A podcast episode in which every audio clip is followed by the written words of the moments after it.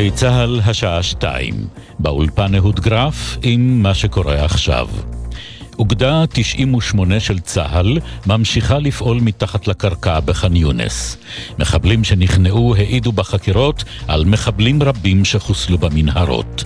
מדווח כתבנו הצבאי דורון קדוש. הפעולה בח'אן יונס ממוקדת בתווך התת-קרקעי, והחטיבות הפועלות באזור כבר מתקרבות להכרעה של שניים מתוך ארבעת גדודי חמאס באזור. באחד האירועים חמישה מחבלי נוח'בה הסגירו את עצמם לידי לוחמי חטיבה חמישים וחמש והעידו בחקירתם כי כתוצאה מהתקיפות של צה"ל במנהרות נהרגו מחבלים רבים ובהם שני מפקדי פלוגות בחמאס. קצינים בכירים באוגדה תשעים ושמונה מעריכים כי בתוך מספר שבועות התקרבו להכרעה של חטיבת חני אונס כולה. המתיחות בגבול הצפון. צהל תקף חוליית נונטט ותשתית טרור של חיזבאללה בדרום לבנון. הבוקר הותרו מספר שיגורים לשטח ישראל. טיל נונטט גרם לנזק רב לבית במטולה. ישראל סבגי, לולן מהמושב דובב שבגליל העליון, זעק אצל נורית קנטי בגלי צהל, המדינה חייבת לפצות אותנו. יש בחווה שלנו חמישים ושתיים לולים, שזה מאה משפחות שמתפרנסים מזה. המדינה לא, עוד לא נפל האסימון שצריכים לפצות את האנשים האלה. חמש פעמים ניצל בנס מהטילים הנונטטים שהם שולחים עלינו. כל יום זה הולך ומתחמם יותר. גם הצבא לא נותן לנו להיכנס כבר יותר ללולים. כל צעד שאנחנו עושים הם רואים אותנו. ישראל, ארצות הברית ומצרים חילצו משפחה של חייל אמריקני מרצועת עזה. כך דווח בעיתון הגארדיאן הבריטי. עם הפרטים פרשננו לענייני צבא וביטחון אמיר בר שלום. על פי הפרסום בבריטניה, משפחתו של חייל רגלים בן עשרים וארבע שמשרת בצבא ארצות הברית חולצה מהעיר עזה לאחר שביתה נפגע ואחד מבני המשפחה נהרג. העיתון מגדיר את זה מבצע משותף לארצות הברית, ישראל ומצרים. המשפחה חולצה בערב חג המולד, הוא עברה למצרים ומשם כנראה לארצות הברית. מקור אמריקני ששוחח עם רשת איי פי אמר, בשום שלב לא היו חיילים אמריקנים על הקרקע, אבל המבצע היה משותף לשלוש המדינות. ראש אמ"ן, האלוף אהרון חליבה, אמר בטקס סיום קורס קצינים, המודיעין מביא לפגיעה רחבה באויבינו, מעזה ועד איראן. עוד הוסיף ראש אמ"ן ברקע פרשת הנגדת שהתריע מפני מתקפת חמאס, עליכם להביע את דעתכם גם אם היא שונה. אני מצפה מכם להשמיע את דעתכם המקצועית תמיד, בכל מקום, מול כל דרג וכל דרגה, גם אם היא שונה, גם אם היא אחרת, ביקורתית ולא מקובלת. כך היה באגף המודיעין עד עתה, וכך יהיה גם בעתיד. לימדו מהטעויות וזכרו לשמר את הדברים הטובים. מזג האוויר, צפוי גשם מקומי ברובו קל, בעיקר בצפון הארץ ובמישור החוף. אלה החדשות שעורך יונתן גריל.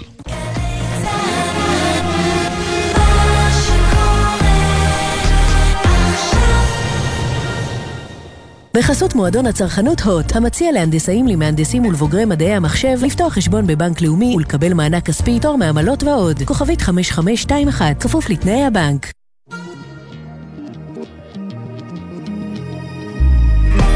עכשיו בגלי צהל, עידן קוולר ואורי אוזן עם עושים ספורט.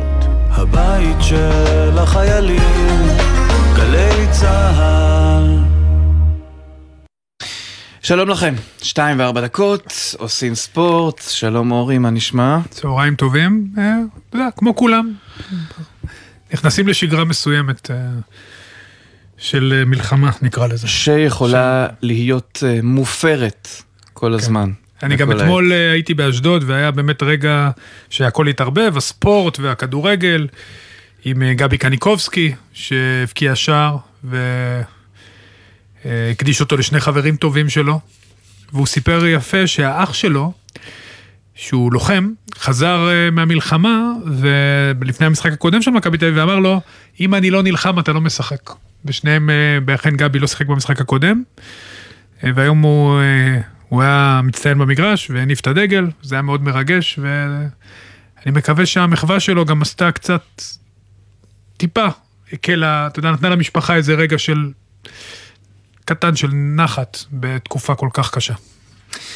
וביום הזה אנחנו מתבשרים על עזיבתו של מאמן הפועל ירושלים, ג'יקיץ'. הוא יעבור לאמן את נבחרת גיאורגיה, אבל מה שמעניין זה עצם הפרידה עכשיו, באמצע העונה, אחרי העונה מוצלחת ביותר, אחרי שהוא נקשר לשחקנים, לצוות, עשה את כל הדרך מלהיות אדם שאמרו עליו בהתחלה, הוא ממש לא נראה כמו מאמן כדורסל, לממש מורה שחיבר את הקבוצה הזאת לרגעים נפלאים.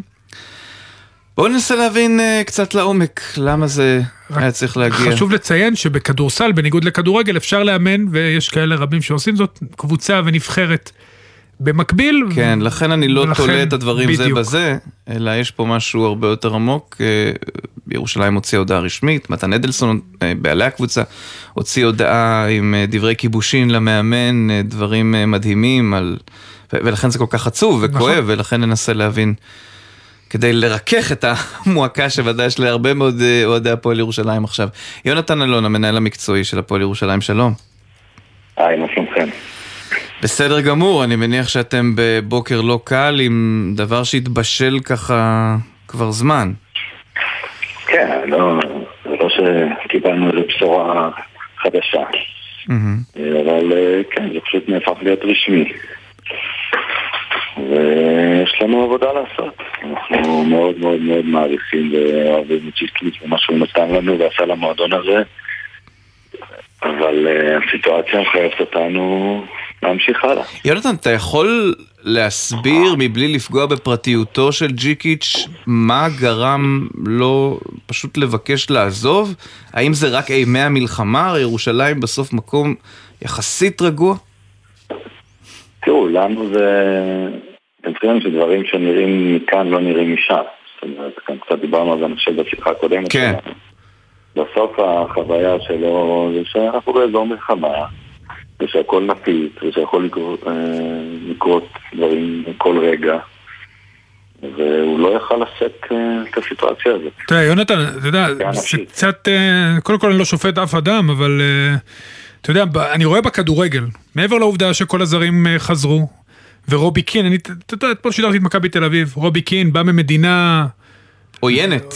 אפשר, עוינת, כן, כן, ממש ככה, והוא חזר לפה, ולתל אביב היא עיר שיותר נקרא לה מותקפת מירושלים, ומשהו קורה בכדורסל מאוד מוזר, זה הזרים של מכבי מסיבותם שלהם, וגם הפועל ירושלים, ובזמנו הפועל תל אביב, עכשיו ג'יקיץ' שהוא היה בסוג של הפנים של המועדון שלכם בשנה וקצת האחרונה, בשנה וקצת שעברו, זה קצת לא מובן לי, למה, למה זה ככה בכדורסל? אני חושב שאתה יודע, זה יותר מדי מקרים ספציפיים בשביל שאפשר יהיה לקשור ביניהם. אני לא רוצה להתייחס למכבי והפועל תל אביב, זה לא, זה לא, זה לא מקומי, אבל אני יכול להגיד, זה מקרה מאוד מאוד אישי ומאוד מאוד ספציפי של בן אדם. ש... שמרגיש דברים מסוימים, מרגיש שהוא לא יכול לחלט את זה. ורגע, ויש קשר, יש קשר, יש איזשהו משהו אחר אולי שקרה, אולי העניין של נבחרת גיאורגיה, למרות שכמו שאמרתי, כדורסל אפשר לשלב בין שני הדברים? לא, נבחרת גיאורגיה לא קשור, בגלל, זאת אומרת, אני חושב שיכול להיות שזה היה איזשהו רגע שהוא אומר, אוקיי, אם אני כבר לא ממשיך בירושלים, יש לי כבר הצעה אחרת, אולי כבר כדאי ללכת הלאה, אבל גם, כמו שאתה אומר, זה לא משהו שחייב להיות או זה או זה, וגם מבחינה כלכלית, כסף שמקבלים בנבחרות זה לא כסף שמקבלים בקבוצות. נכון. זה לא שהוא בחר ללכת לנבחרת כי, כי הוא מרוויח שם יותר. ואני לא הייתי קושר בין הדברים, חוץ מהטיימינג שלהם. תראה, עם תחושות אי אפשר להתווכח, ואולי גם אסור בעת הזאת. אז, נכון. אבל זה כן... כן, מקרה די בודד ברמת המאמנים, נכון? כן. גם כמה זרים כבר יש. זהו, אין פה במאמנים זרים. רגע, אבל יונתן, מבחינתכם, אני מניח, שוב, זה לא בא כרעם ביום בהיר, זה משהו שמתמשך. אתם, אני מניח שנערכתם לאפשרות שזה ייגמר סופי. כן, אני גם יכול לספר, אני גם יכול לספר לספר את התהליך, בסוף הוא, אנחנו בקבוצה ב-עשרים ושתיים לחודש הגיע לארץ, ואנחנו... והוא לא הגיע איתנו, זאת אומרת, כל הזמן הזה, בינתיים הקבוצה מתאמנת, עם הצוות המקצועי בלעדיו. אז אני גם אמרתי את זה ברעיונות קודמים, אנחנו היינו מוכנים לשלם מחיר מסוים ולחפות לו במרכאות.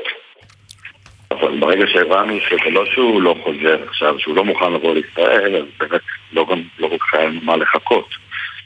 אז עברנו איזשהו תהליך שגם לדבר איתו, נצטרך שכנע אותו להגיד לו, תשמע, אנחנו מבינים אותך, אנחנו פה, בוא נראה, בוא נראה עוד משחק, שניים בליגה, נראה איך דברים עובדים, ניתן לך, אולי תראה שהמצב קצת נרגע. ברגע שהבאנו שזה לא הולך לכיוון של אוקיי, כמה ימים, אז צריך להתקדם. וכמובן שבזמן הזה נערכנו הכי טוב שיכולנו. אגב, הוא היה בארץ לאיזה דקה, נכון? אני זוכר רעיון שלו, נדמה לי בערוץ הספורט, מיד אחרי איזשהו משחק, והוא אמר משהו כמו, יש גורמים אחרים שמנהלים את החיים שלי כרגע, או משהו בסגנון, כלומר, הבנת ש... לא, לא, אני חושב, לא, מה שהוא אמר זה שכאילו, בגלל כל הביקורות, אם אני צריך לתרגם אותו, בגלל כאילו כל הביקורות, תחזור ואל תחזור, בטוח, לא בטוח. הוא אמר, אני אדם בן חמישים ושלוש, אני לא צריך שמישהו אחר יקבל בשבילי החלטות. אני יודע מה טוב לי ומה התרכים שלי ומה... זו הייתה הכוונה שלנו. ומה עכשיו, הרי כמו שאמרת, נערכתם, לפי הפרסומים לפחות, אני לא ראיתי אף מאמן ישראלי שמועמד, מה הכיוון עכשיו של הפועל ירושלים? קודם כל אין לי שליטה על הפרסומים. אני יודע, וניסיתי להוציא ממך, אבל בסדר, עשית את זה יפה. הפרסומים זה נוגע למי שמפרסם את הפרסומים. כמו שאתם יודעים, בעולם הזה יש בעלי אינטרסים וסוכנים. ודאי, ודאי. אז אין לזה באמת. גם אם אחד מהפרסומים הוא במקרה נכון, זה באמת במקרה. כל האופציות על השולחן, זאת אומרת, מה זה כל האופציות? אנחנו עושים עבודה, ויש לנו שמות ורעיונות, כולל מאמנים ישראלים, בוודאי, אני מאמן ישראלי, אני אוהב את המאמנים הישראלים. רק צריך להבין שיש הבדל קצת בקיץ ובחורף, כי כשאתה בקיץ, אתה בעצם יש לך... אתה יכול לבחור מבין הרבה אופציות.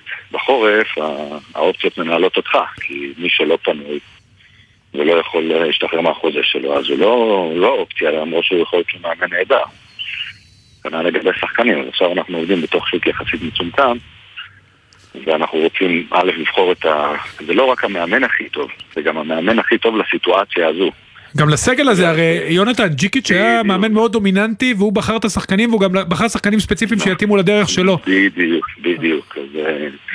לצורך העניין, אם היינו מביאים מאמן כמו דד קאטה, שיש לו שיטה מאוד מאוד מסוימת, אבל אין פה את השחקנים שמתאים לשיטה הזאת, יכול להיות שהוא מאמן מצוין, אבל הוא לא טוב לסיטואציה. אנחנו צריכים גם לבחור מישהו שאנחנו מאמינים בהמשכיות שלו, וביכולות שלו, ובפוטנציאל שלו, אבל אנחנו צריכים גם מישהו שמבחינת תפיסת הכדורסל שלו השחקנים האלה ורמת הכישרון והאיכויות שיש לנו, הן מתאימות לזה שהוא יכול להוציא להם את המקסימום. כן. אז זה לא כל כך בחירה פשוטה. טוב, אין מה לעשות, זו תקופה מאתגרת לכולנו. בדיוק. ולא לשכוח שיש אנשים שחווים עכשיו תקופות הרבה יותר קשות. אין ספק. אנחנו לרגע נכנסנו לרזולוציה שלנו, אז שקענו בזה, ואתה צודק לגמרי. נכון, וגם הפועל ירושלים עשתה גם, אתה יודע, מחוות לחטופים, ללוחמים, ואני מקווה שהיא תמשיך לשמח את כל קבוצה, שצמח את האוהדים שלה, שכרגע נמצאים בסיטואציה שלא דמיינו לפני חודש. הייתי באחת הטיסות שלי מבלגרד, את הטיסים עם הפועל תל אביב, עם הטיסה שהמסרו לאוהדים שלהם. מה שהספורט עושה פה לאנשים ולמשפחות, זאת אומרת כמובן אנחנו, אבל לא רק אנחנו, גם קבוצות אחרות ומתחרות שלנו, זה עבודת קודש וכל הכבוד לכולם. יונתן אלון, המנהל המקצועי של הפועל ירושלים, תודה רבה. תודה יונתן. ביי ביי. טוב, זה נראה כאילו העונה הזאת של מכבי תל אביב, כבר עשר נקודות בפסגה על חשבונה של מכבי חיפה, שמאבדת נקודות בצמד המשחקים שלכאורה קבוצה שרוצה לקחת לפעול צריכה לנצח. את הפועל תל אביב בבלומפילד ואת הפועל פתח תקווה בשלום הביטוח הוא המושבה. אבל זה לא רק זה, יש קבוצה אחרת ש... בדרך לעונה היסטורית, לפחות כרגע, מבחינת ספירת נקודות. זאת אומרת, הפער... גדול, דו ספרתי. מכבי תל אביב אחרי שלוש שנים של... בעיקר מורדות, מגיעה אולי לפרקה שוב, מחדש. אבל תראה, איריס אנטמן שאיתנו, היא מאמנת נבחרת גיאורגיה נשים, אולי תהיינה לה כמה המלצות לג'יקיץ'. שלום איריס, שמעת שג'יקיץ' מאמן הפועל ירושלים, עוזב את ישראל ויהיה מאמן נבחרת גיאורגיה בכדורסל. קודם כל, גיאורגיה עושה הרבה דברים למען הספורט, גם מאמן נבחרת הגברים, הוא עוזר. ווילי סניול, כן, צרפתי. כן, מאמן מדהים. אז כן, לפחות הוא מגיע למדינה שאני נמצאת, אז אפשר לומר, צריך לומר שזכינו במאמנים טובים, שברגע שישראל מביאה לכאן מאמנים טובים, איכותיים, אז זה אומר ש... שיש הרבה מה לתת כאן, אבל כן, אתה יודע, בסוף כולם עוזבים. לא, ברור, תראי, הוא למשל עוזב כנראה בגלל תחושותיו ואימי המלחמה כאן, אז רק נזכיר, אני חלילה לא רוצה להפחיד אותך, כי אני לא מאמין שזה יקרה, אבל פוטין יודע לפלוש לגיאורגיה כשהוא רוצה, זה קרה בעשורים האחרונים, אבל בסדר, זה נשים לחוד. איריס, תראי, מכבי תל אביב באמת נראית מעל הליגה, ולאו דווקא במובן של אורי מדבר, ובטח ירחיב תכף, על איזושהי עליונות, אני רואה את העליונות בכך שהיא פשוט לוקחת את הנקודות, כמו אלופה, גם ממשחקים שבהם היא לא טובה. אמת, אתה יודע, כשמסתכלים על הסגל של מכבי חיפה, הסגל של מכבי תל אביב, אני חושב שהסגל של מכבי חיפה דווקא יותר מוכשר, ויש בו הרבה יותר פוטנציאל. לא, אני לא מסכים, איריס, זה לא נכון. זה קצת עושה עוול למסע, לא, אני אגיד לך גם למה, פשוט... לא, לא, לא, לא, אוקיי, תמשיכי. אני לא מדברת, זה לא על העוול, להפך, אני אומרת שלפעמים זה לא מספיק. נכון. זה לא מספיק להיות מוכשר, זה לא מספיק להיות צעירים ותוססים, יש הרבה דברים שהם מעבר בתוך הכדורגל, שכשהם מתחברים טוב, אז הם מתחברים גם ליעילות. זה מה שמכבי תל אביב השנה. היא יעילה, משחקים לא גדולים, היא לא מושלמת, אבל היא יודעת לנצח, לקחת את הנקודות, גם במינימום הזדמנויות. מכבי חיפה לא עושה את זה השנה, ולכן היא גם נמצאת במקום שהיא נמצאת. אף אחד לא חייר שאנחנו נמצאים בינואר, וזה כמו נובמבר, כלומר על הליגה הזאת, מכבי חיפה כבר תהיה רחוקה מהאליפות. למרות שאף פעם לא אומרים את זה, אבל צריך לומר את האמת, עשר נקודות מהפרש במקום ראשון, זה משמעותי מאוד, בייחוד שבליגה השנה, שהיא לא ליגה מספיק חזקה ואיכותית, עם מתחרים שיכולים לקחת נקודות, אז ללא ספק אפשר לומר שמכבי תל אביב בדרך לאליפות שלה הראשונה אחרי שלוש שנים. כן, תשמעי, מכבי, במקרה גם שידרתי אותם אתמול, וגם אני הייתם ביום ראשון, הם... כרגע הם נראים, זה לא רק הליגה, הם גם בקונפרנס ליג ניצחו חמישה משישה משחקים, מאז החזרה מהפגרה, הם מנצחים משחק שנים עשר ברצף, נכון, שבעה ניצחונות רצף הם ניצחו בגול אחד, אבל עדיין הדומיננטיות שלהם לא מוטלת בספק, לעומת מכבי חיפה שאיבדה המון כוח אש, וזה להגנתו של דגו יאמר, קשה מאוד להשלים את מה שאיבדה במשך השנה, גם לא עם שחקנים צעירים ומאוד מאוד מוכשרים. אתה יודע, מסתכלים על הפרטים הקטנים, אתה מסתכל, סתם אין לך דוגמה, על הקרנות של מכבי תל אביב. היעילות והיכולת להפקיע שערים, גם שערים שנפסלו להם בקרנות, היא שונה משמכבי חיפה. מכבי חיפה זה אחד הדברים שהייתה טובה בהם, מצבים נייחים.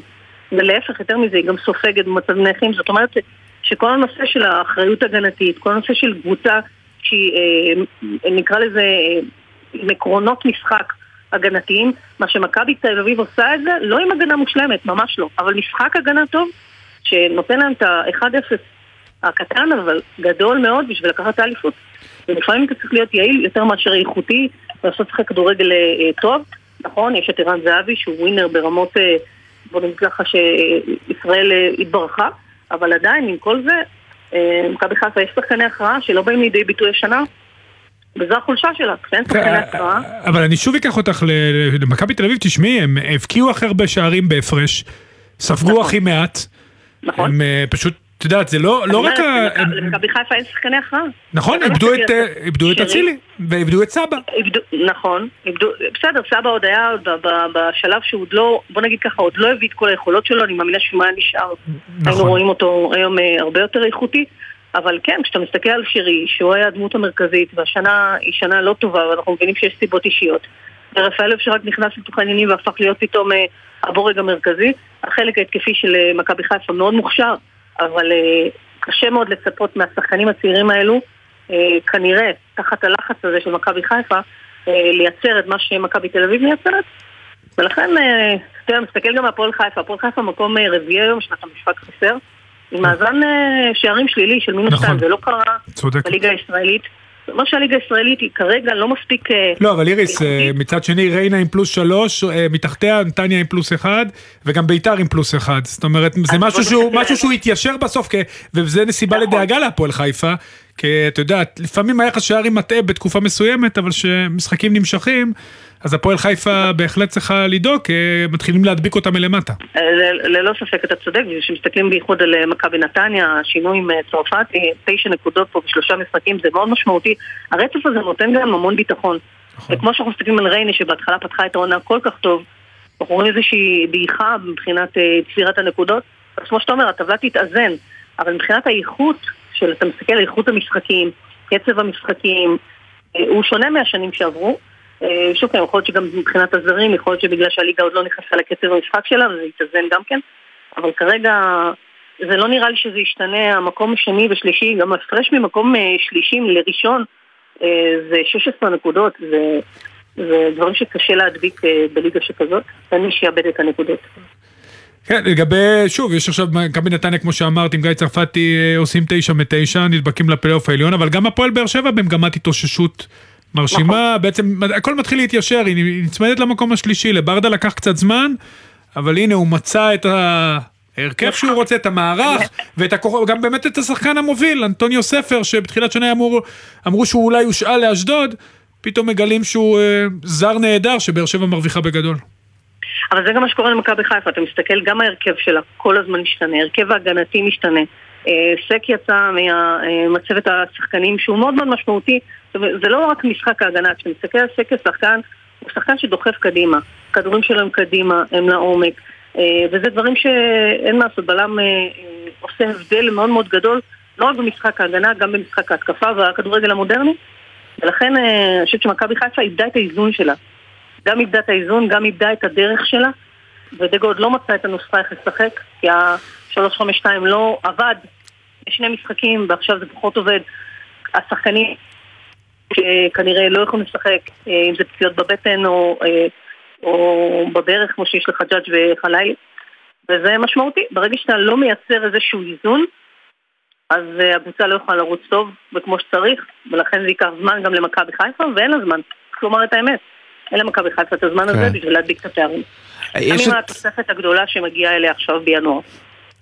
כן, אז אנחנו מדברים גם על עמדת המאמן, זאת אומרת, מה זה אנחנו? אני מעלה את הנושא הזה עכשיו, כי כאילו בחר פנוי, אבל יש פה, יהיה פה משהו מאוד לא הוגן, כי הרי בסוף דגו הוא זה שנקלע לסיטואציה, הוא לא דפק על הדלתות ואמר תנו לי לאמן. לא, הוא גם בסך הכל עושה עבודה בסדר גמור, אני חושב. הוא עלה באירופה שלב, הקבוצה נחלשה בצורה משמעותית ביותר, והם יסיימו במקום השני כנראה, כמו שהם אמורים לסיים. אגב, יש בחיפה מישהו שחושב שהם לא יסיימו אפילו מקום שני. אני לא חושב. מכיוון שראינו אתמול. אני לא חושב, גם קינדה מגיע סייף, מכבי חיפה תסיים במקום השני, כן, הפער ממכבי תל אביב הוא כרגע מאוד גדול, וכנראה גם יהיה ככה צוף העונה. כן, אתה יודע שמדברים על דגו כמה...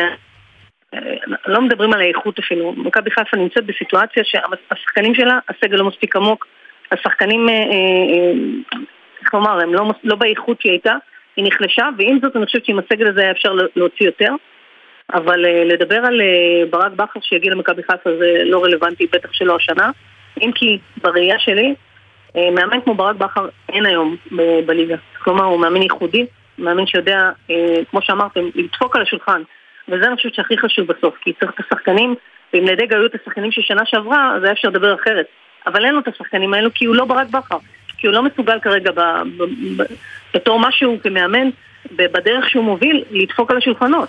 לכן אם מכבי חיפה כן רוצה לעלות על הגל שוב, אז אולי כן לקחת את ברק בחר, לחשוב עליו שנה הבאה, אני לא מדבר שנה הזאת, צריך לומר, היא נגמרה, וצריך לתפר עינף עם דגו בסיטואציה הזאת, או לשלב את ברק בחר יחד עם דגו, אני חושבת שזה יכול להיות שילוב מצוין, מכיוון שדגו מאוד מאוד איכותי עם השחקנים הצעירים, נותן להם את הביטחון, מכבי חיפה יכולה להרוויח כפול ופעמיים, להרוויח גם מאמן מנוסה, שהוביל את הקבוצה הזאת להישגים הכי גדולים שהיו לה, וגם מצד שני להרוויח מאמן לא צעיר, אבל מאמן שאפשר לבנות אותו, ויודע להוביל את השחקנים הצעירים.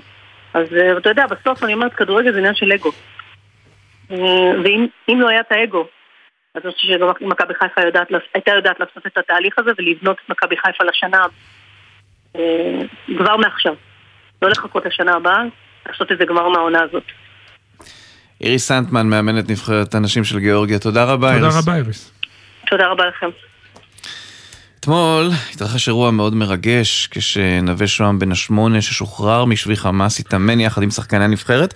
נזכיר, השחקנים נטלו את נעלו ושמו אותה בחדר ההלבשה לפני אחד המשחקים במוקדמות היורו כשהוא היה בשבי, וזה היה מעניין. יוני זילברמן שמע, כתבנו שמע אתמול שיחה והקליט אותה בין אנשי הנבחרת לבין נווה, והוא אמר, מה, ראו את זה בכל העולם? חשבתי שרק בישראל, אז הוא אמר, לא, לא, בכל העולם ראו את הנעל שלך ואת ה... פשוט מדהים, שגם הוא, ילד כזה מתוק, וגם אוהד מונדר, אתה יודע, שתהיו, אתה יודע, חמיש... חמישים יום פלוס מינוס כל אחד משביע חמאס. ואני חושב על אלה שנמצאות ונמצאים שם עכשיו. עומרי גדלמן, הוא שחקן נבחרת ישראל והגינת הבלגית. שלום עומרי. היי, מה נשמע? בסדר גמור. הסתיימה הפגרה הזאת של החגים של הגויים? חזרת כבר? כן, כן, תמיד שחזרתי אתמול, ומחר אני חוזרים לשגרה באימונים והכל. אז תכף נדבר עליך, ויש את, זה בקשר ישיר, כי יש את מכבי חיפה בסוף החורף, אבל משהו על אתמול, על המפגש הזה, עם הילד, עם נווה, עם... כן, האמת שבכלל, הביקור בארץ היה כזה די אומציונלי, אתה יודע, כשאתה בא, שאתה חווה את כל מה שהמדינה עברה בחול, זה, אתה יודע, אתה חווה את זה בצורה אחרת, פתאום אתה מגיע לארץ, אז אתה רואה דברים, אתה יודע, שאתה לא רואה פה ביום יום. ואתמול, תמיד זה היה המכון שלי בארץ, וזה היה מרגש בצורה בלתי רגילה, אתה יודע, פתאום הוא הגיע לאימון שלנו, ורץ אלינו כזה בשמחה, ואתה יודע, שיחק איתנו, ואתה יודע, איזה רגע אחד עצרתי, והיו שם עוד אנשים, חוץ מאיתם, אתה יודע, כתבים, ו... ואנשים מהנבחרת, ואתה יודע, ורואים, הילד משחק איתנו, ופתאום רגע עצרתי, הסתכלתי כזה על כולם כזה מהצד, אתה רואה פשוט את כולם מחייכים נטו מסיבה אחת שרואים את הילד הזה מאושר, וזה היה באמת כיף, כיף, כיף גדול, ואתה יודע, מרגש מאוד, באמת, שהוא היה, שהוא היה שם איתנו, ואתה יודע, והיה מאושר, זה הכי חשוב. עומרי, איך זה להיות בתקופה הזאת ישראלי, ב... אתה יודע, סוג של שגריר, אנחנו ראינו גם מה בחר עשה בליגת האלופות, איך זה לחוות את זה קודם כל מבחוץ, וגם, מה, אתה יודע, איך, איך אתה מרגיש, מה אתה יכול לעשות כדי לעזור בקטע הסברתי, או מבחינתך לתת את מה שאתה יכול כדי בעצם להרגיש יותר טוב עם המדינה. אז קודם, קודם כל... זה, אתה יודע, לחוות את זה מבחוץ, זה, זה מאוד שונה, כי בסוף, אתה יודע, הם, הם די לא באמת מבינים מה קורה בארץ, ולא לא מייחסים איזה כל כך חשיבות פה, אז, אז אתה לא חווה, אתה, אתה יודע, אתה יודע, אתה חווה פה שגרה רגילה, וזה די מוזר לחוות פה שגרה רגילה, שאתה יודע, אתה יכול לסתובב פה ברחוב כאילו כלום לא קרה, וללכת לבית קפה, ואתה יודע, ובאימון... אנשים חוזרים, אתה יודע, למשפחות שלהם, אתה יודע, חיים רגילים, ואתה, המחשבות שלך עם חברים שלך, אתה יודע, שהכי טובים שנלחמים, אם זה, אם זה בתוך עזה, ואם זה גם בגבול הצפון, והמשפחה שלך, אתה יודע, שאתה רואה בוואטסאפ המשפחתי, אתה יודע, פתאום הודעות, כולם בסדר, אתם בממד, ואתה יודע, דברים כאלו, ובטח, אתה יודע, מה, הזוועות שאתה, שאתה שומע שקרו ב... בשביל אוקטובר, ככה שאתה יודע, לחוות זה מבחוץ, זה, זה, זה, אתה יודע, מין טלטלה כזאת של, אתה יודע, מצד אחד פה יש שגרה רגילה, ומצד שני הלב שם, והמחשבות כל הזמן בארץ, ובקטע הסברתי, אז כמובן, אתה יודע, שומעים על זה פה וזה, ואני יכול להגיד לך ש... שאתה יודע, צריך לדבר עם חברים בקבוצה, ואתה יודע, עם אנשים שואלים אותי, ו... ואני מוצא את עצמי בשיחות, מסביר, כי באמת לא כולם באמת מבינים מה, מה, מה באמת קורה בארץ שלנו, ואתה יודע, פתאום שהם שומעים מישהו שחי שם, ושחברים הכתובים שלו שם, המשפחה שלו שם, עובר את המצב הזה, אז פתאום מתחילים לבדוק, מתחילים יותר להתעניין, ולומדים יותר, ואז אתה רואה באמת ש... ש... אתה יודע, הם מגלים איזשהו, כזה, החלטיות אליך, ופתאום, אתה יודע, עוקבים יותר אחרי המצב, ובאמת מבינים יותר מה קורה, ככה שזה אני מנסה לעשות כמה שיותר. אז תגיד לי, עברת לבלגיה, אתה באירופה פתחת חמישה משישה משחקים, אתה עוד פעם תחזור, לא יודע אם לפה, אבל לפגוש קבוצה ישראלית במרץ, בפברואר, את מכבי חיפה, ובליגה שלושה משחקים בהרכב, לרוב אתה נכנס כמחליף, איך אתה מרגיש ההשתלבות שלך עד עכשיו? אתה יודע, הגעתי לפה בסוף אוגוסט, זו טיפה לקבוצה שרצה ולכדורגל שונה, ולקבוצה מאוד מאוד מאומנת, שבאמת יש לה עקרון משחק, אתה יודע שממש צריך, בדקות הכי קטנות האמן רוצה שנעקוב אחריהם, וככה ש... ניסיתי כמה שיותר מהר להיכנס לקצב, אני מרגיש פה מאוד טוב, מרגיש שאני לומד, לומד הרבה. כמו שאתה יודע, אמרת, יש לנו הרבה משחקים, ככה גם אירופה, גם, גם הליגה, ככה ש, שאני כן מוצא את עצמי חלק מהרוטציה, משחק, מקבל הזדמנויות, ואני מאמין ש, שזה ימשיך, ואתה יודע, צריך לקחת את ההזדמנויות האלה. יש פה תחרות מאוד מאוד קשה, אתה יודע, וכל הזמן צריך להוכיח את עצמך, ועשו לך, אין לך איזה רגע שאתה יכול, אתה יודע, לנוח פתאום, להרגיש בנוח, כי מישהו, אתה יודע, מישהו רוצה את המקום שלך, אז ככה שכל מה יש תחרות, ותחרות בריאה, שדוחפים אחד השני, אתה יודע, זה היה איזשהו, גם עד עכשיו אני, אתה יודע, די התאקלמתי, אבל אני באמת מצפה, מצפה ממני לעשות פה באמת דברים יפים, מרגיש שאני יכול, ומחכה, אתה יודע, לחזור כבר מהפגרה ולקבל עוד דקות ולהוכיח. אתה יודע, המאמן שלך, ון הזנבורק, אימן גם שחקנים ישראלים, הוא משחק במערך לא שגרתי בכלל, זה שלושה בלמים, אבל זה ממש קו שלוש בהגנה.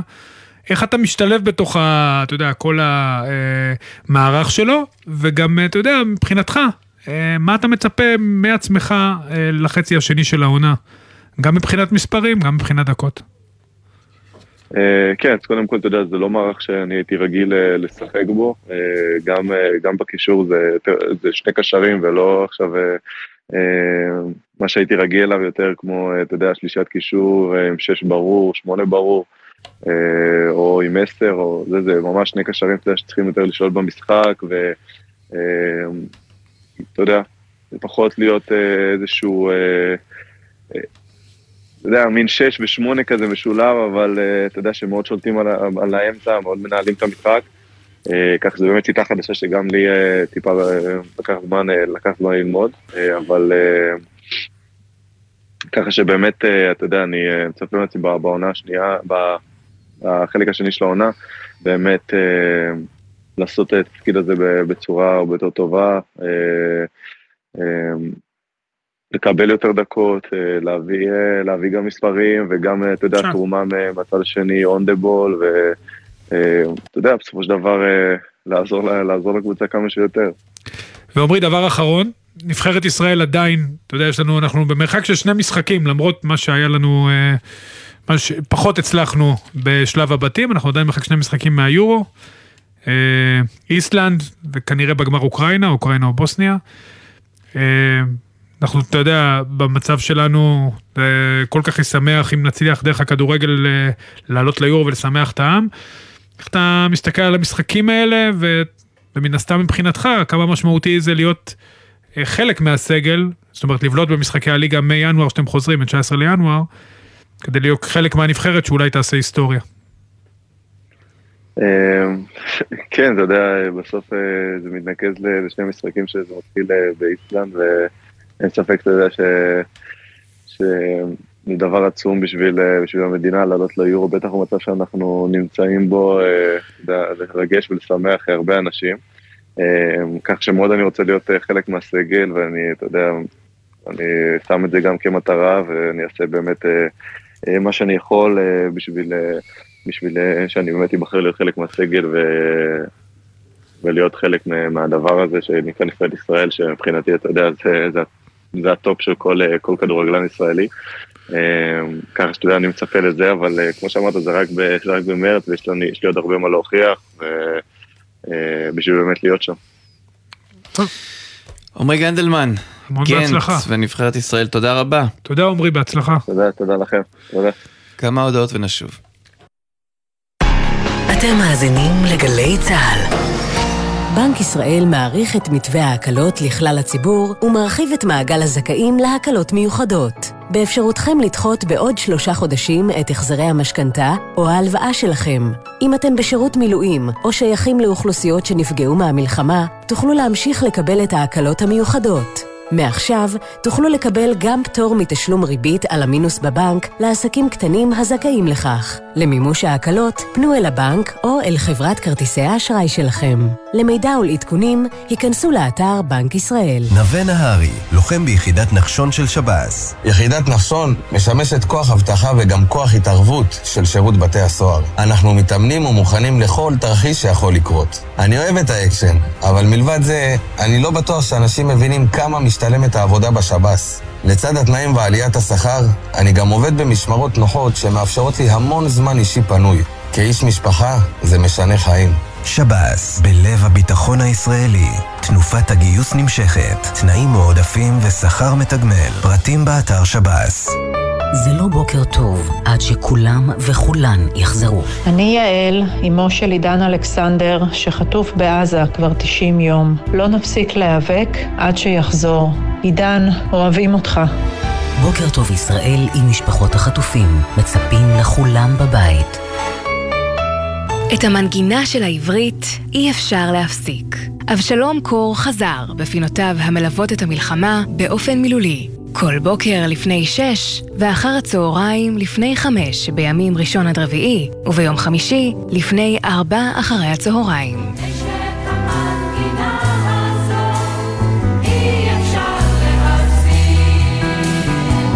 יש אישה.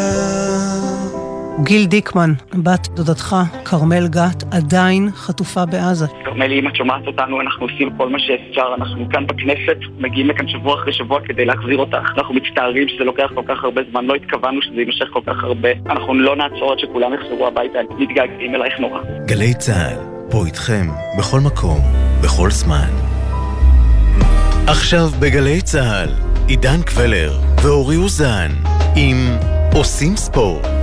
הבית של החיילים, גלי צהל. הנה ידיעה שמגיעה מההתאחדות לכדורגל. הנהלת ההתאחדות אישרה פה אחד את הארכת כהונתו של עורך הדין עמית פינס כיועץ המשפטי של ההתאחדות לכדורגל בשנתיים נוספות. מוקדם יותר השבוע ועדת האיתור לבחירת היועץ המשפטי של ההתאחדות הסכימו לפזר, כלומר חברים הכריזו על פיזור הוועדה לאחר שלא הצליחו להגיע להסכמה רחבה ומהותית על מועמד או מועמדת לתפקיד. הם המליצו בנסיבות המאתגרות להאריך את כהונתו של עורך הדין פינס, וכך גם קרה. הפועל חיפה הערב מול בית"ר ירושלים במשחק המרכזי של המחזור, ואנחנו שמחים לדבר עם יואב קץ, הבעלים של הפועל חיפה. שלום. בוקר טוב. בוקר טוב. בוקר טוב בישון די סי. שבע שלושים ושבע, או שאתה איתנו כאן? איפה אתה? That's exactly right. אני איתכם מוושינגטון די סי. נהדר. תשמע, בסך הכל פתיחת עונה יוצאת מן הכלל. בשבועות האחרונים אנחנו רואים קצת יותר... שני המשחקים האחרונים. מורדות מעליות. אתה שבע רצון? תראה, כמו שאתה אמרת, מהשלושה, מהשני משחקים האחרונים פחות צבא רצון, עד היום בליגה בסדר, אני מקווה שזה ימשיך ככה. החלק השני היום, זאת אומרת, היום זה פתיחת הסיבוב השני, הסיבוב השני בדרך כלל הוא יותר קשה, אני מקווה שאני will rise to the occasion and will do as good as we did in the first round, אבל זה לא יהיה קל ואנחנו נעשה את הכל בשביל להגיע לשם. כן, מה זה אומר הכל? תודה יואב, אתם... תשמע, מצד אחד ספירת נקודות מאוד יפה, מצד שני, הפרש שערים שלילי, שזה ביחס להישגים של הקבוצה, אתה יודע, קצת אה, פחות מחמיא נקרא לזה. אה, האם אתם גם מתכננים להתחזק, כדי בעצם להשתפר וכן להגיע לפלייאוף עליון? כי התחרות שם היא לא פשוטה. אנחנו... התחרות קשה, כמו שאתה אומר, אנחנו מתכוננים להתחזק, לא יכולים להבטיח את זה, היות בגלל המלחמה... הזרים לא עומדים בתור לבוא לארץ, ושחקנים ישראלים הרבה אין, אבל we'll do the best we can. יואב, עכשיו גם, האמת היא, השנה יש עוד בשורה בהפועל חיפה, נועם בן ארוש, הצטרף אליכם בשנה השנייה בנוער, משתלב בבוגרים, נראה טוב, שחקן תוצרת בעצם שעלה במחלקת הנוער, גם בהיבט הזה יש תכנון להשקיע טיפה יותר, כדי להחזיר עטרה ליושנה, בעבר מחלקת הנוער של הפועל חיפה, שיחקה, סיפקה המון שחקנים, כולל... גל הרל עוזר המאמן, חנן ממן ועוד רבים וטובים. עוד אנחנו זכינו פעם באליפות הארץ נוער, יש לנו הרבה שחקני נוער, יש חוץ משנועם בן ארוש, יש את סרדל שהוא צמח מהנוער של הפועל חיפה, יש את בוגנים שצמח איתי בוגנים שצמח מהפועל חיפה, יש דגש, מחלקת הנוער עושה עבודה פנטסטית ואני מקווה שתמשיך לעשות ככה. אנחנו בחלק העליון ב בליגת הנוער, ואני מקווה שנמשיך להיות ככה. כן, וגם ומבחינת רוני לוי, איך היחסים? אנחנו יודעים שהוא די שינה את הצוות המקצועי, בנה סביבו כברת חדשה, איך היחסים בינך לבינו? אנחנו יודעים גם שרוני, אתה יודע, הוא מאמן שיודע מה הוא רוצה ומה הוא דורש, ולא תמיד זה מסתדר, אתה יודע, עם הבוסים שלו. אז היחסים, perfect relationship, הצוות המקצועי השתנה בהסכמה הדדית, אבל relationship הוא perfect. טוב, it's nice to hear. אתה רוצה לעבור גם חצי, גם אני יכול, אתה יודע, לדעתי צריך לתרגם קצת. אבל תראה, אם הכל טוב, אז נהדר, או לפחות מה שצריך. תראה, איך אתה מעריך את הסיכויים שלכם הערב מול ביתר ירושלים, קבוצה שמדי פעם יכולה לתת הצגה, ומדי פעם יכולה לקבות. בסיבוב הראשון רק לציין, יואב, ניצחתם שתיים אחת. יואב, בסיבוב הראשון ניצחתם שתיים אחת. בסיבוב הראשון ניצחנו בטד. בסיבוב הראשון ניצחנו שתיים אחת, אני מקווה שנצח מחר. בדרך כלל יש לנו תוצאות טובות עם ביתר בחיפה. הקבוצה תקפה כי יש שלושה משחקים בשבוע, אבל ככה גם כל הקבוצות. חסרים מספר שחקנים, אבל אף על פי כן אני מאוד מקווה שננצח. יואב, ויש לך תכנון מתי אתה בא לארץ להיות, אתה יודע, עם הקבוצה? יש תכנון כזה או שכרגע זה לא על הפרק? בוא נגיד כך, היה תכנון כזה, זה היה בדיוק שפרצה המלחמה, אז אני בתוך תקופה קצרה אני אחזור עוד פעם לארץ. זה קשה לנהל קבוצה, קבוצת כדורגל מקצועית מחוץ לישראל, ואני מקווה שנעשה עבודה יותר טובה עם, עם, עם אני אהיה בארץ. השאלה האחרונה, יואב, אנחנו דיברת על המלחמה בהקשר שלך, נדבר בהקשר הכללי. פועל חיפה, אני גם הייתי בחלק מהמשחקים, עושה מחוות מאוד יפות גם לאוהדים שלא עלינו, אתה יודע, נספו, נרצחו בשביעי לאוקטובר, וגם לכאלה שחטופים. גם במשחק הקרוב אתם אמורים לעשות משהו, אם תרצה לספר? אז בוא נגיד ככה, יש באמת הפאבליק ריליישן שלנו, נועם רגב מאוד מאוד רגיש לנושא הזה של המלחמה, של החטופים, של המפונים, ואנחנו עושים הרבה מאוד פעילויות עם ילדים של מפונים, עם, עם הורים או קרובים של חטופים, עם מזמינים למשחקים. היום תשאיר את התקווה גם כן גברת שהתפנתה. אז לחלק החברתי, לחלק ה... בוא נגיד הלאומני או הלאומי של, של הכדורגל, אנחנו מאוד רגישים ואנחנו מנסים לעזור בזה מה שיותר. יפה, יואב קצה, בעלים של הפועל חיפה, תודה רבה. תודה ובהצלחה. תודה רבה לכם.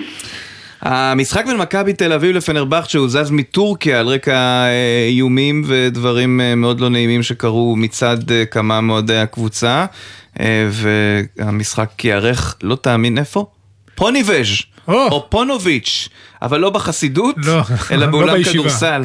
גור שלף, שחקן עבר, פרשן ערוץ הספורט, שלום גור. שלום חברים, צהריים טובים. מכבי תל אביב רוצה לרשום ניצחון שני בשבוע יורוליגה כפול, זה התחיל עם מונקו, זה עכשיו עובר בעיר הזו שם בליטה, ונדמה לי גם ששמעתי שהקיצוץ הוא שר, נכון? אז השחקנים חוזרים, אז אתה חושב שמכבי מתחברת? קודם כל אני חייב לתקן, כן. מכיוון שהמשחק, צריך להבין, בטורקיה לא כולם ארדואן, את המשחק הראשון שמכבי שיחקה בבלגרד, הטורקים הסכימו להחליף ביתיות כמחווה טובה דווקא, לא איזומים ולא שום דבר. המשחק הערב אין שום קשר לפנרבחצ'ה. ממשלת טורקיה לקחה פה החלטה שהיא לא יכולה להבטח את מכבי תל אביב, ואז אמרו אנחנו לא רוצים לקחת אחריות עלינו. בפנר יש גם את ים הדר, בפנר ספציפית, אתה יודע, אין לנו שום בעיה. נכון מאוד, בדיוק. עכשיו, זהו, מהבחינה הזאת, לא נעים להגיד, אבל למכבי תל אביב יש אפילו טיפה יתרון, מכיוון שהיא קיבלה החלפת ביתיות, והיא קיבלה עכשיו משחק שהוא לא בטורקיה, וזה לא בפעם הראשונה כנראה יהיה, כי יהיו עוד מקומות כאלה כנראה, לא בטוח, והבחינה הזאת התמזל מזלה. ובכל מה שקשור לשאלה שאתה שאלת, תזכיר לי אותה עוד פעם שאני אוכל לענות. שמכבי תל אביב מתחברת, אני מבין שגם עניין התקציב ירד, השחקנים כבר בהרמוניה.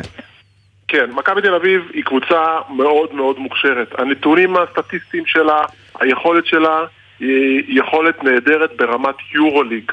נכון שהייתה פה פשלה מאוד מאוד גדולה של חלק מהבעלים, חלק מההנהלה, ולמזלה של מכבי תל אביב, על ידי פתרונות כאלה ואחרים, היא הצליחה להחזיר כסף לשחקנים, כי הם ראו, בהנהלה ראו שזה לא יכול ללכת ככה, גם לשחקנים וגם לצוות המקצועי, אז זה השפיע עליהם, גם שפת הגוף הייתה יותר טובה, כשמנצחים הכל טוב, כשמפסידים זה קצת פחות. מכבי תל אביב, גור, מתמודדת בצורה מאוד מרשימה עם כל הסיטואציה הזאת, גם הסיטואציה בין השחקנים, גם הסיטואציה של אין בעצם בית, ואנחנו יודעים כמה מנור המבטחים הוא יחל ביתי, במקום הרביעי, מאזן נהדר, אתה יודע, באמת עונה מדהימה, ביחד שוב. קודם כל, הנכס הכי גדול של מכבי תל אביב זה הקהל שלה, והיתרון הכי גדול של מכבי תל אביב ב-עשרים שנה האחרונות, או יותר, זה האולם הביתי שלה. וזה נכון שזה חיסרון. מצד שני, אנחנו רואים הרבה מאוד קבוצות שבאות לבלגרד, שאין קהל, וזה מרגיש להם כמו משחק אימון. נכון. קבוצות שעל פניו הם אפילו צריכות להיות יותר טובות ממכבי תל אביב, ובאות ומפסידות, אבל זה לא ישנה כהוא זה את העובדה שמכבי תל אביב משחקת כדורסל נהדר, בטח שברמה התקפית. הנתונים שלהם בהרבה מאוד קטגוריות הם הכי טובים ביורוליג. קאטה, שאני לא אובייקטיבי לגביו, מכיוון שהוא חבר קרוב, עושה עבודה מדהימה, אני לא מתבייש להגיד את זה כי... בסדר, זה נכון, גור, זה לא קשור לזה שאתה חבר. כן, כן, העובדות מדברות בעד עצמן, הוא לוקח הימורים וסיכונים שהרבה מאוד אנשים מרימים גבה, ועד עכשיו הסיכונים והדברים האלה שהוא עושה, מוכיחים את עצמם יוצא מהכלל. ובוא ננתח את הדוקרא מול פנרבחצ'ה, שהשחקן הכי טוב שלה השבוע הוא ים הדר, שגם קיבל מאמן, אתה יודע, של... אתה יודע מה, הוא מזכיר אותו קצת בסגנון, ים הדר את שרס, והוא גם נראה מדהים, אתה יודע, הוא באמת נראה מדהים. אפרופו תוצאות וסגלים, אז התוצאות של פנר בתחילת העונה היו מאוד מאוד מאכזבות, זו סיבה שגם החליפו את המאמן. המאמן עכשיו זה משהו אחר לגמרי, הרבה יותר קשוח, מחזיק את כולם הרבה יותר קצר. הסגל של פנרבחצ'ה, זה בעצם אפשר להגיד ש... אתה בונה תקציב, אתה, אתה יכול להחתים את מי שאתה רוצה. זה בעצם שחקנים הכי טובים שיש, סקוררים אדירים, מוכשרים, מוכחים, לא מוכחים, כישרונות צעירים, אפרופו ים הדר. כרגע הקבוצה עדיין עדיין לא מחוברת, וזה בהחלט הזדמנות טובה, זה לא יהיה קל, כי שוב, אנחנו מדברים על קבוצה מוכשרת עם מאמן מנוסה, שלפני יומיים היה ההפסד הראשון של פנר מאז ששרס הגיע. ועדיין מכבי תל אביב היא מספיק מוכשרת בשביל לנצח גם אותה, אבל זה לא יהיה קל. אני רוצה לשאול את חגור ברמה, אתה יודע, יותר כללית לגבי הליגה. הליגה לכדורסל חזרה, אנחנו רואים שהרבה זרים לא חזרו, היה את הבעיה נגן עם ג'יקיץ', חלק מהקבוצות שיחקו תשעה משחקים, קבוצה אחת שיחקה תשעה משחקים, מכבי תל אביב בקושי שיחקה. איך אפשר ככה באמת לנהל ליגה? הרי איפה המינהלת, איפה האיגוד? זה, זה נראה פשוט, מבחוץ זה נראה רע מאוד.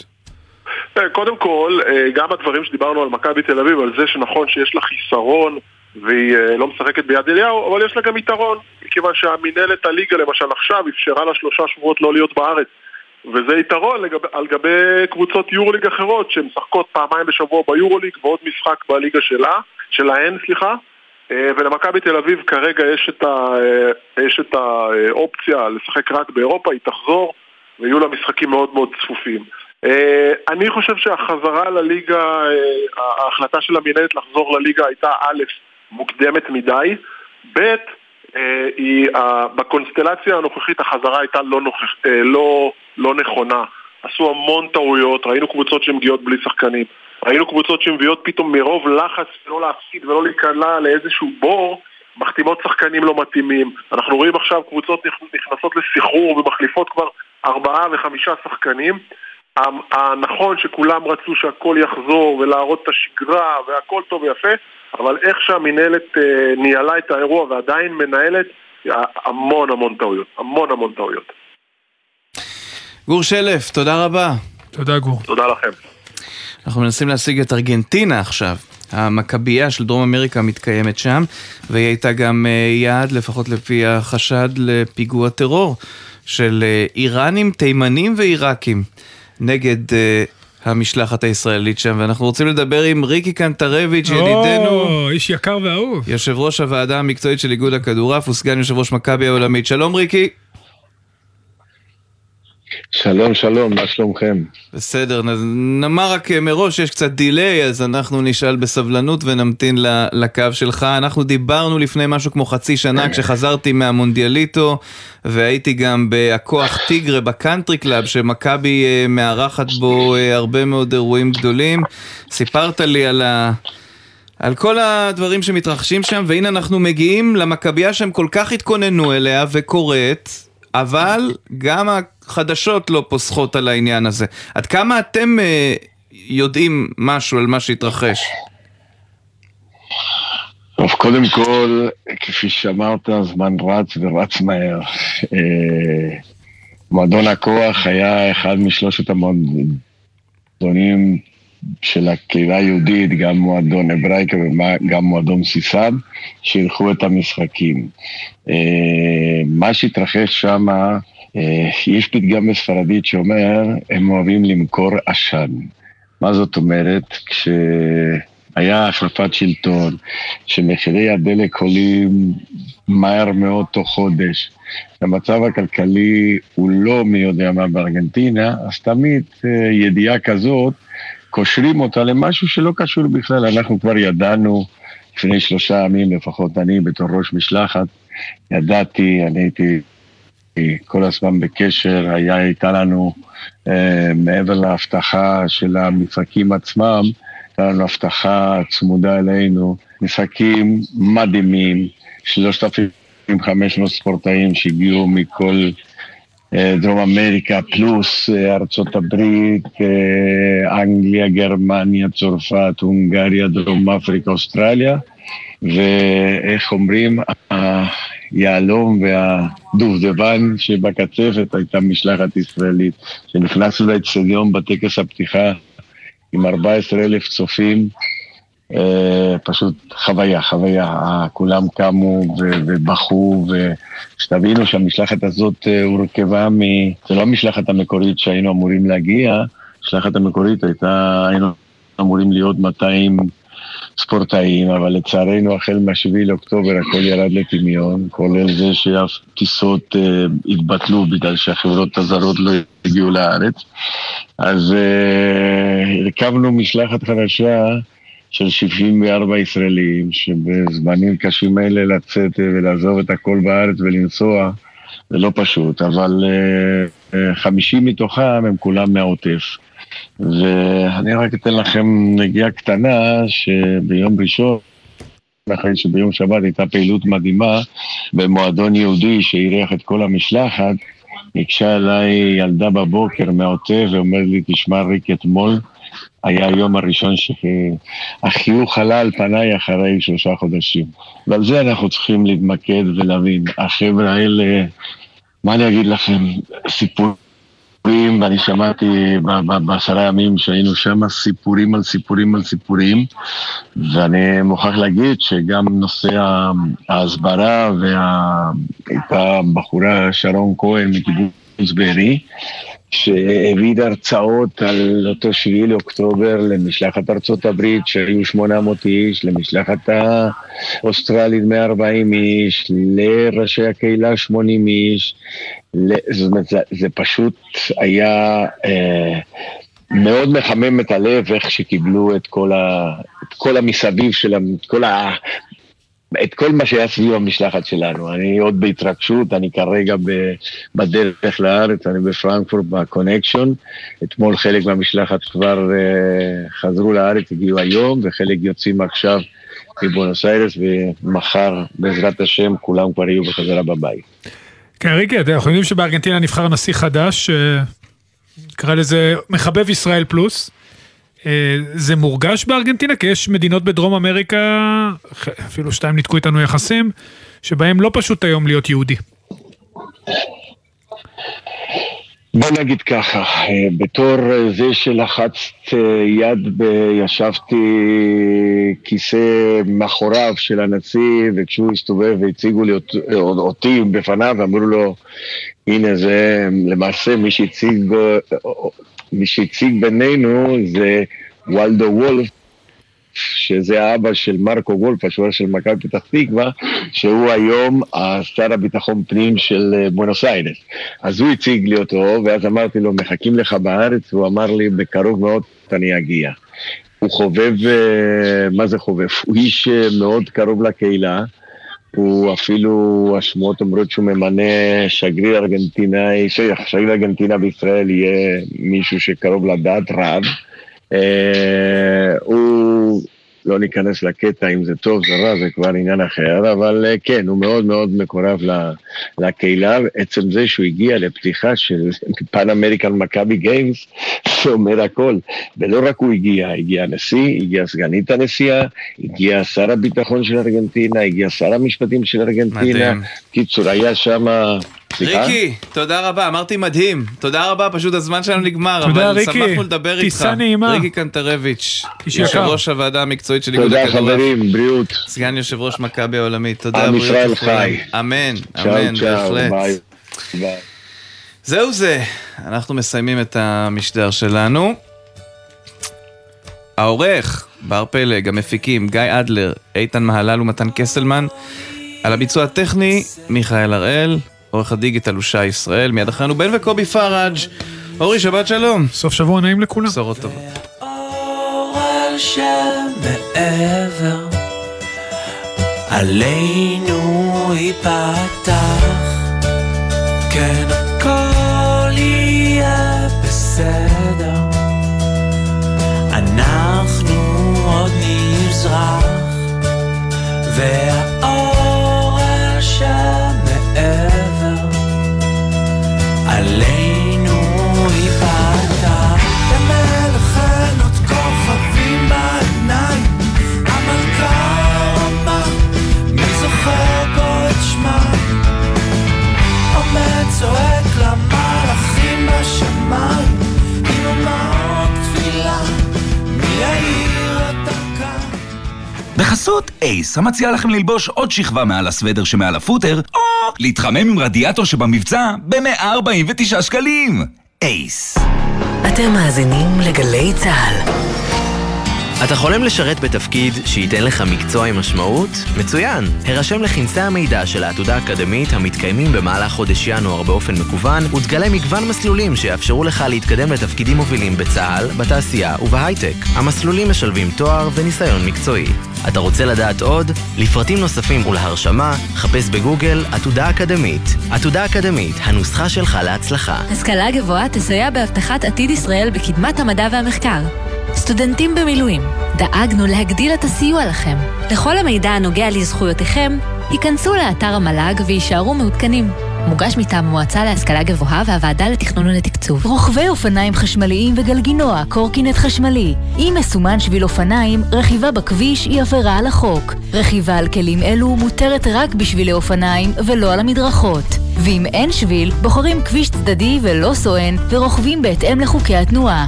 איך הוציא מעבר חצייה באופניים חשמליים? מה הכנס למי שרכב על גלגינוע קורקינט חשמלי על המדרכה? לתשובות ולמידע נוסף, חפשו בגוגל אסקרלבד.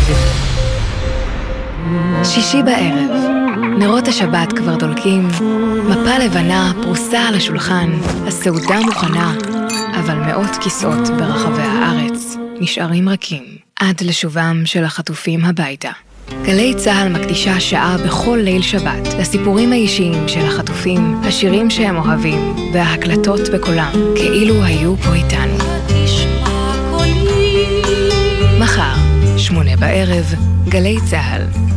יחד במלחמה. חטיבת הצנחנים יוצאת מעזה פעם ראשונה מאז שבעה באוקטובר. רגע לפני שיכנס בדלת הצנחן שלך. את כבר על השער של עיר הבה"דים, נכון? כן, אני פשוט ציפו, כל חייל מקבל בחיאות כפיים, חבל על הזמן. הנה הוא!